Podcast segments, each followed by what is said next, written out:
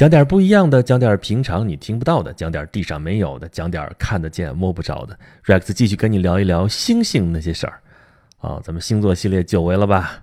这十二星座到现在没讲完，十二星座才是咱们这星座系列的一半啊，因为咱们早就说过了，星座系列咱们讲西方的星座体系，讲中国的星座故事，这西方的星座体系还没讲完。那今天呢，咱们就接着这茬儿啊，讲到哪儿了？讲到双鱼座了吧？啊，黄道十二星座讲到双鱼座，这算是讲完了。正好在天上啊，黄道转了这一圈儿。咱们老早就讲什么是黄道呢？从地球上看太阳转的那个轨道啊，这轨道从白羊座开始转，一直转转到双鱼座。其实啊，啊，应该是从双鱼座这开始的，因为现在春分点已经在双鱼座了。但是它既然是一个圈儿，你管它哪儿开始哪儿结束呢？对吧？就这么一个循环，如此周而复始，一年又一年。但今天呢，我们就把这黄道十二星座的故事来给它做一个了结。其实大家也看到了啊，咱们讲完水瓶座之后，这个双鱼座迟迟就没有讲。一方面确实我是搁了一段时间，另外一方面我有点犹豫，因为双鱼座我有点不太敢讲，或者说我不太知道该怎么去讲它，因为它牵涉到了一个很敏感的一个话题，就是爱情。因为双鱼座的星座故事其实就是爱神的故事。这故事本身呢，倒没什么复杂的，而且啊，故事的本体咱们前边其实已经讲过了。怎么的呢？就咱们讲摩羯座的时候，大家记得吧？俄林波斯山上众神开宴会啊，那个规模、那个程度、那个规格，大家就想吧，想想王母娘娘的蟠桃会，差不多就那个意思。这宴会呢，本来是一片祥和啊，大家群英荟萃，对吧？啊，不是萝卜开会啊。这俄林波斯山上这些大小神，什么十二主神，什么各个小神，还有什么仙女啊，什么要端茶倒水的，就像甘妮美蒂这样的。这水瓶座的故事咱们之前讲过呀，对吧？男童啊，在给各个神在倒酒，一切都非常的美好。这个时候突然来了一个怪物，这怪物可不叫孙悟空啊，叫泰风或者叫提风啊，你爱怎么翻译怎么翻译吧。来了这么一个怪物，明显就是来砸场子的啊！说来也怪，那么多神啊，本来应该是神通广大吧，结果见了这怪物之后，到处就跑。你看这剧本跟王母娘娘蟠桃会是一样一样的，对吧？孙悟空就开始大闹蟠桃会，最后只能请来西方如来佛祖才能把他镇压。这边他怎么镇压，咱不管他，咱就说这些神面对这个危险来临的时候啊，仓皇变身，变身，要不就是汽车人变形出发。啊，这剧本是不是又串了啊？不过不管它啊，因为都叫 transform，就是变形或者说变身，或者说就变化了，变成什么了呢？啊，摩羯座那个是最典型的哦，本来是羊，对吧？木神潘本来是一个羊的形象啊，他要往水里边水遁啊，就要变条鱼，结果呢，他变一半啊，尾巴变成鱼了，上半身还是羊啊，鱼羊一锅鲜，这就是摩羯座。那这条逃生路径可不是只有潘神一个神看中了。还有本期节目的主角就是爱神阿弗洛狄特，他呢变成一条鱼，跳进了河里啊。有的说这是幼发拉底河，有的说这是尼罗河，你管他呢，反正是一条大河，他跳进去了，跑了吗？挺好的。但这时候他发现坏了，怎么着呢？丢人了，字面意思啊，丢人了。他把儿子给落在那儿了，不行啊，得折回去找他儿子呀。他儿子是谁呀？他儿子希腊的名字叫做厄洛斯啊，这个名字你要不熟的话，那他的罗马名字你肯定很熟了，叫丘比特。这丘比特小孩儿啊，在我们平常常见的那些文艺作品里边啊，甭管是雕塑啊、绘画还是文学描述里边，都是一个小小孩儿，对吧？长着翅膀，拿着个弓箭到处乱射，就那样一个小肉孩儿那么一个感觉啊。好，你想碰到这么大的事儿的时候，这小孩会跑哪儿去呢？是啊，跑哪儿去呢？这阿弗洛狄特啊，就是罗马名字叫维纳斯嘛。这回来冒着生命危险找他的儿子哎呀，到处找，遍寻不见，最后在琴底下终于找到了，吓得瑟瑟发抖的这个，你叫俄罗斯也好，叫丘比特也好啊，赶紧带着儿子又重新跳回到了河里，变成了两条鱼。这次他怕儿子丢了呀，生怕再跟他分开，所以俩人把脚拿根绳拴在了一起。那变成鱼了之后，就是鱼尾巴连在一起啊。后来。这三条鱼因为形象非常的经典，就被升到了天上，变成了星座。对我没说错，三条鱼啊，这不双鱼座为什么是三条鱼呢？哎，阿弗洛狄特自己先跳到河里变成过一条鱼，那条鱼也上了天，叫做男鱼座。咱们上回讲过了啊。水瓶座，甘尼美蒂拿着酒壶往下倒啊，这个酒啊就往下倒，倒到哪儿去了呢？倒到了南鱼座的那个鱼嘴里边。鱼嘴那儿有一颗非常非常明亮的星，是天上的四大天王星之一，叫做北落师门。虽然它不属于黄道十二星座，也并不正好在黄道上面啊，但是呢，它离黄道已经非常非常的近了。那它跟这个双鱼座就挨着，哎，这双鱼座就是阿弗洛狄特和他的儿子俄罗斯啊。我既然说阿弗洛狄特，他的儿子叫俄罗斯，我要说维纳斯，那么他的儿子就该叫丘比特了。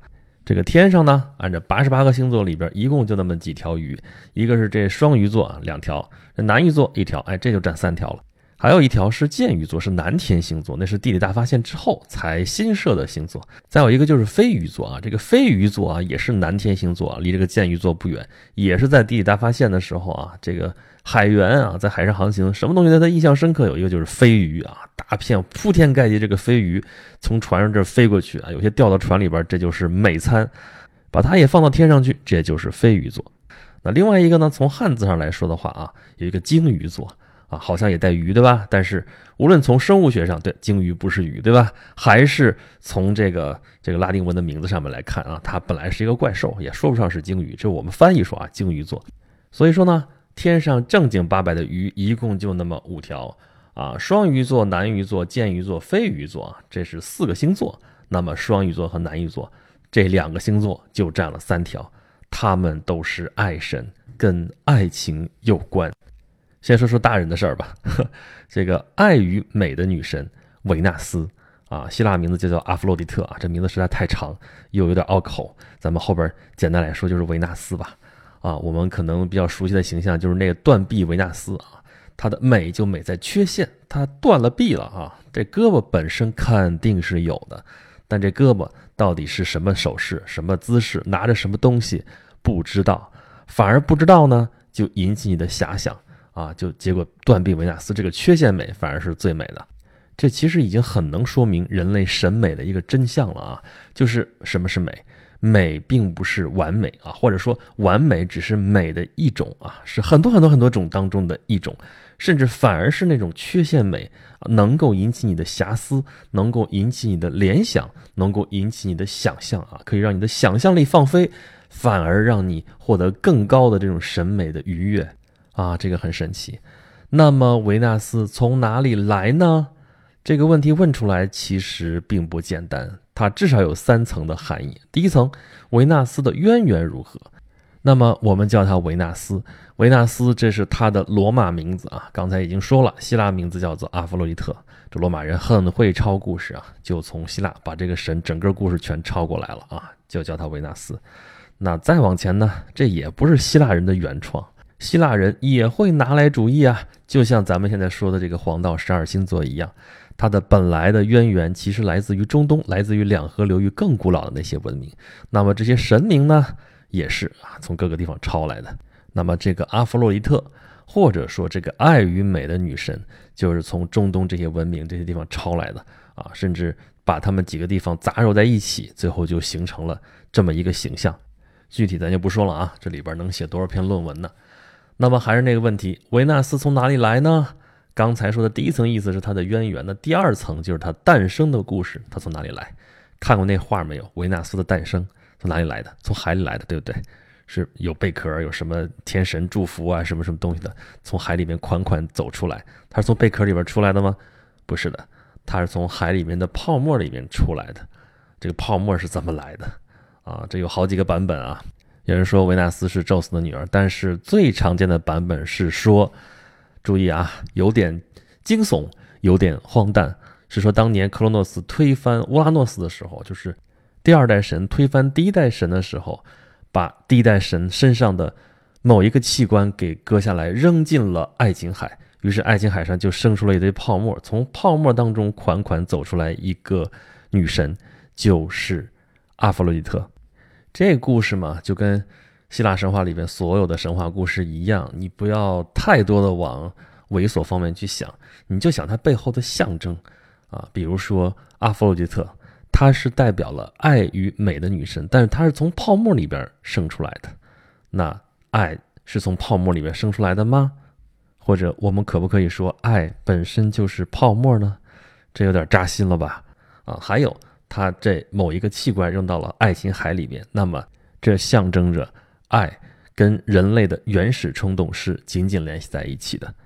据说爱神从海里面走出来，登陆的那个地方就在塞浦路斯岛啊，也有说在希腊的另外一个什么岛啊，反正他在岛上登陆了，然后她是一个女神，然后所有的这些神都为她而倾倒。男神都追求她，包括宙斯都追求她，女神都嫉妒她、恨她，啊，就弄得这个神界啊有点不太安宁。这宙斯也追求她，但是被拒绝了，所以宙斯就很气不过，于是把她嫁给了自己又丑又瘸的儿子，叫赫淮斯特斯。这也是希腊名字啊，赫淮斯特斯，这是工匠之神、锻造之神啊，天天就在一个炉子旁边打铁，哎。那他其实就是老铁，对不对？这有点扎心了啊！这位老铁的罗马名字叫做 Vulcan 啊，瓦尔坎啊。从他这个名字这个词根，后来演变出来一个词叫做 volcano 啊，这是什么？火山嘛，volcano 是火山。你看像不像打铁的炉子里边熔岩流出来，对不对？就是那个感觉。宙斯这个儿子又丑又瘸啊，咱们现在说颜值即正义嘛。这实际上相当于是对阿弗洛狄特的一个惩罚啊，但这才是他正牌的老公啊。可是对于爱与美的女神来说啊，这其实不光爱与美的女神了，这整个神界啊，他们互相之间都有好多好多莫名其妙的关系。那这个阿弗洛狄特跟这个正牌老公也是生了好多孩子啊，跟其他的神也好多都有一腿，也生了好多孩子啊。他著名的那个儿子就是跟。战神阿瑞斯，或者说罗马的名字叫做 Mars 生的，那著名的儿子就是这个俄罗斯，或者罗马的名字叫做丘比特，这是维纳斯最著名的情人和最著名的儿子。啊，他最著名的情人啊，最著名著名到什么程度呢？就是咱们现在一个流行语啊，男人来自火星，女人来自金星啊。咱们之前节目里边应该说过这个事儿吧？为什么男人来自火星呢？因为火星是 Mars。为什么女人来自金星呢？因为金星是 Venus。啊，金星和火星它们的标志分别是这个金星吧，就是一个十字上面一个圈儿，这是维纳斯的镜子；而火星呢，一个圈圈一个尖儿啊。这个是它的盾牌和它的矛，那这两个符号现在就分别来代表雌性和雄性，所以你说这对情人关系多么的著名啊！他们简直就是两性关系的代言人。可是你别忘了，他们俩之间有爱情，但是他们俩不是夫妻啊，他们俩是情人。而且战神马尔斯只是维纳斯众多情人当中的一个，而且维纳斯不只有神界的情人啊，在凡间也有他的情人。这其中，他最著名的一个情人叫做阿都尼斯。要了解这个故事的话呢，大家可以去翻一翻莎士比亚有一首长诗，叫做《维纳斯与阿都尼斯》。啊，这个故事呢，我在我的另外一个收费节目啊，叫做《和莎士比亚的三百六十五天》里边啊。啊，因为这个节目里边，我几乎讲完了整部的莎士比亚全集啊，当然就是我这种叙述式的啊，和背后评论式的这样讲的。其中有一期专门就讲这个维纳斯与阿多尼斯，讲这个故事，讲这首诗它的来龙去脉、前前后后的这些事情，特别有意思啊。这个诗你看你怎么读？你要说就哎呀，这太拗口了，唧唧咬牙这堆文词儿啊，读起来特费劲。那你听我给你讲这个故事啊，这故事其实特好玩。哎，就是爱与美的女神，本来在爱情上面应该是无往而不利的吧，偏偏在阿杜尼斯这儿就碰上了钉子，啊，为什么呢？因为阿杜尼斯太年轻，他就是一个情窦未开的一个小伙子，天天想的就是打猎。这维纳斯呢，在这首诗里面就是完全一个风姿绰约的这样一个淑女的形象，但是任你风情万种，这阿杜尼斯这样一个美少年或者说小鲜肉吧。偏偏就不解风情，这你咋整？这爱神也没招了，只能眼看着自己的心上人，自己的郎君就是去打猎啊。他知道打猎是很危险的事情，果然这阿多尼斯就被野猪给捅死了。维纳斯悲痛欲绝啊，看着自己爱人的鲜血流到了大地上，流到了一株白色的花朵上面啊。这朵白色的花朵从此染成了红色，他把它摘下来，发誓让世间再也没有爱。这是一个令人悲伤的故事。莎士比亚的这首长诗当中，你就可以看到啊，维纳斯女神几乎就是欲望的化身，但是却感化不了这个情窦未开的小鲜肉啊。一个巴掌拍不响吧？妾有意，但是郎无情，这也是没有办法的事情。从这样的故事，我们也可以看到，说爱情啊，这爱与美的女神自己本身这爱情就不幸福啊，她家的丈夫她并不爱。他的情人呢又不能在一起啊，他去勾引人家啊，人家对他也没意思啊。就是说，爱神也不是说能够完全遂愿，他有的时候甚至还要求助他的儿子啊。他的儿子就是丘比特喽。丘比特这小爱神，呃，有的时候比爱神还要管用。为什么呢？因为他有武器，就是剑，对吧？丘比特的剑，弓箭啊。他这个箭呢，箭头有两种，一种是金子的，一种是铅做的啊。金箭射中了之后啊。这个爱一个人就会爱得死去活来，而如果是用千做的箭射中了谁的话，他会把一个人讨厌的死去活来。这小爱神没事就拿着这套弓箭啊到处乱射。有一种说法说丘比特本身就是瞎子，也有一种说法说他射箭的时候会把眼睛蒙住。反正爱情是盲目的，这就是一个象征啊！爱情是盲目的，而且掌管爱情的这样一个神，居然是个小孩儿。所以就非常的随意，非常的任性啊！再再加上他是下设一起，所以你不知道爱情会在哪里出现，又会在哪里消亡。这就是所谓的“情不知所起，一往而情深”。小爱神这样一个盲童的形象啊，其实就代表了古希腊人对于爱情的理解。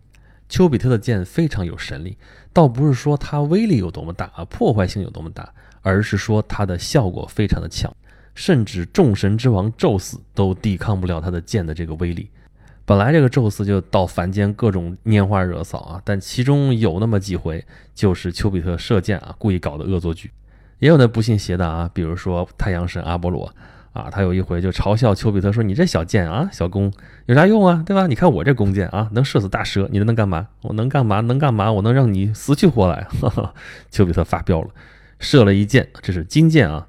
射在阿波罗身上，他就对一个叫达芙妮的女子爱得死去活来。但是丘比特又把一支啊铅头的箭射给了达芙妮，所以达芙妮对这个阿波罗是避之唯恐不及啊，就逃跑，一个追一个跑，一个追一个跑。这达芙妮看跑不掉了，就在河边，然后变成了一株月桂树。阿波罗到了这个月桂树跟前，非常的伤心啊，这月桂树树枝摘下来，扎成了桂冠，戴在头上啊。所以你经常看到阿波罗头上戴着桂冠，就是这样一个形象。但就是这样一个到处去给别人制造恶作剧的小爱神，他自己也会为情所困。这就是丘比特和普绪克的故事。普绪克呢是一个凡人的女儿，但是太美了，美的逆天了，美到被维纳斯嫉妒了。所以维纳斯就派自己的儿子丘比特去惩罚她。但是丘比特这算什么？坚守自盗了，因为他看到普绪克之后，发现普绪克真的是太美了，美到他不忍心惩罚她，反而是。也不知道谁俘获了谁，反正说她成了他的丈夫。可是因为丘比特是天神，他不能让普绪克看到他是什么样子啊，所以他让普绪克发誓说：“你不能看我什么样，咱俩就好好的啊，这就过日子，挺好的。”本来这一切都很好，这个普绪克也很安分守己。可是后边禁不住他两个姐姐的怂恿，这就上演了好奇害死猫的故事。两个姐姐说：“你这丈夫不让你看他长什么样，是因为他就是一个丑八怪。”啊，这个普绪克就禁不住好奇啊，晚上的时候长着灯。就看他这个丈夫长什么样，偷偷看啊，结果一看，哇，美少年，小鲜肉，哇，那老帅了。结果一紧张一哆嗦，这个灯油滴下来了一滴，滴在了这个丘比特的身上，把丘比特给烫醒了。丘比特一看啊，不是不让你看我吗？一怒之下就走了，上天了，回去了。普绪克非常后悔啊，就想找回自己的丈夫，但他到哪儿去找呢？他就找到了维纳斯的圣殿啊，维纳斯是他妈妈，对吧？去找婆婆去了。婆婆对他，你想，本来维纳斯就嫉妒普绪克的美貌，现在呢，嘿嘿，你是我媳妇儿，你就等着吧，就给他了各种各样艰巨的任务，让他去完成。比如说，让他把各种什么麦子、豆子、大米啊什么的给分开啊，让他去摘金羊毛啊，让他去取水呀，取就是去冥河的水啊，这不是一般的水啊。各种各样非常难的任务啊，这种桥段我们在前面的各种神的故事里面都已经见过好多了啊！原来是欺负英雄的，这欺负小姑娘。这小姑娘呢，就跟我们后来看的童话里边也一样啊。每到艰难的时候，总有生灵来帮助她，要不是神明啊，要不是像蚂蚁啊、蝴蝶啊什么这样的小生命啊，都来帮她啊。这好人缘没办法。最后一个任务是让她到冥府去找冥后，还记得吧？我们那个春姑娘对吧？处女座啊。找他去要一个小盒子，这盒子里面呢会装一天的美貌。维纳斯说：“你把那个美貌给我取回来。”这也是最后一个任务了啊！这个任务要完成，基本上就能见着她老公了啊！可是呢，啊，就再次上演了好奇害死猫的故事啊！怎么回事呢？啊，你说之前那些艰难困苦啊，之前多么多么难，命都可能要丢，他都不怕，因为跟爱情相比，这些东西算什么呢？不要命豁出去了，也就过去了。但是这个盒子里边装了一天的美貌，这美貌怎么能装在盒子里呢？他就好奇了，半路就把这盒子打开了，里边是什么？里面是睡眠，有意思吧？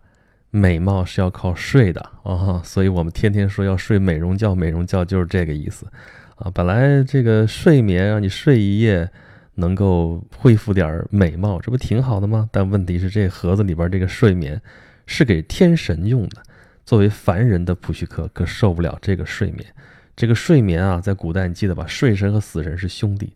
这个睡眠袭来之后，跟死亡很有几分相像，而这个药剂太猛了啊！对于神来说正好，对于凡人来说受不了。于是普须克受到睡眠的侵袭，就跟死了一样。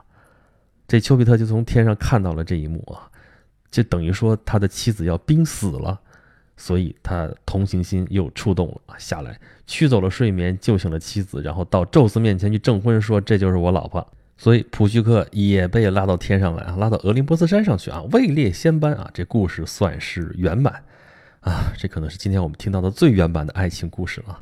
这个题材啊，在西方的艺术作品当中非常的常见，你很容易就能找到跟这个故事有关的油画、有雕塑啊这样的。一般来说，这表现的是少男少女之爱。你要是能看到一个带翅膀的俊美少年在亲吻一个美貌的少女，而这个少女呢？表现出来的是又羞涩又带着几分欣喜啊，这就是 first case 嘛，初吻啊，这一般表现的就是这个丘比特和普希克的故事啊，再要不就是刚才说的那个啊，普希克掌着灯悄悄地偷看自己的丈夫，这都是非常常见的主题啊啊，这个爱情嘛，一般让人感觉都是那么的美好，但是你看这爱神的设定，这大小两个爱神。这女神嘛，婚姻不幸福，然后就去找情人，找还不止一个情人，不知道多少个情人。这小爱神呢，爱情是盲目的，他是个瞎子，拿了个箭到处乱射，也不知道会射着谁。很有意思的啊，在西方掌管爱情的是小爱神，是个小孩儿；在东方掌管，也不好说是爱情啊，我们叫姻缘啊，掌管姻缘的是月老啊，这是个老头儿啊。这个小孩儿跟老头到底哪个靠谱呢？也可能谁都不靠谱啊，因为爱情本身可能就不是那么靠谱。我原来写过一个剧本啊，里边有这么一句台词：“爱情，爱情，什么爱情？男人善变，女人也善变，善变的两个人聚在一起，却发誓要厮守终身。天底下还有比这更可笑的事情吗？”当然，这只是一句台词，但是爱情，这是人类文明当中一个永恒的母题。就说回维纳斯的话啊，在古代的希腊和罗马的神话当中，很多故事的缘起就是因为爱神维纳斯。比如说著名的特洛伊战争啊，特洛伊战争怎么爆发的？还不就是因为帕里斯王子劫夺了美女海伦嘛，所以才引发了希腊联军的报复。帕里斯王子为什么能够劫夺美女海伦呢？就是因为当年三个女神，天后赫拉。智慧女神，或者是记忆女神雅典娜，还有爱与美的女神维纳斯，三个女神争一个金苹果，最后找帕里斯来评判。帕里斯把这个金苹果判给了维纳斯，维纳斯就许诺帕里斯可以娶到世界上最美丽的女人，拥有幸福，并且在后来特洛伊战争当中成为特洛伊阵营这边最坚强的后盾。所以在这个著名的故事当中，爱情成了一切纷争的根源。唉，有关于爱情，这是一个过于庞大的话题哈。我们记得这一期我们的主题啊，是在讲双鱼座的故事啊。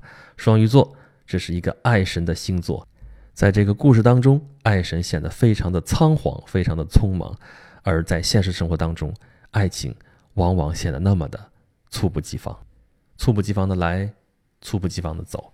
我们想要弄明白它，往往等我们开始有点眉目的时候，它已经不见了。但是。总也有一些身处其中的人傻傻的幸福着，我们祝愿他们，愿天下有情人终成眷属吧。再过几天就是春节了，我也不知道春节之前我这里会不会还有节目放出来。那么不管怎么说吧，先在这里给大家拜个早年了，祝大家在狗狗年阖家欢乐，万事如意。另外呢，Rex 照例还是给大家准备了新年的礼物，就是我在讲的另外一个专题，叫做《凯撒们的星空下》。如果你生在罗马帝国，这之前是一本书啊，现在我把这本书讲读了出来。这本书我已经讲了一半啊，现在如果大家听的话，已经有四十几期的节目可以听了啊，就在我的微信公众号“演讲录”啊，就叫演讲录哦，在这里面可以找到。新年期间给大家有一个小小的优惠，喜欢的朋友可以去搞来听一听哦。罗马人不过春节，但他们有他们的节日啊，有可能就是爱神节呢。那这样的节日他们会怎么度过呢？一起去节目里边去找找答案吧。好，这一期节目讲双鱼座的星座故事，咱们就讲到这里。但是演讲星语并没有结束，我们西方的星座讲完之后，还有东方的这个星官体系，敬请期待。To be continued。新年快乐，Rex 跟大家相约下一期节目，再见。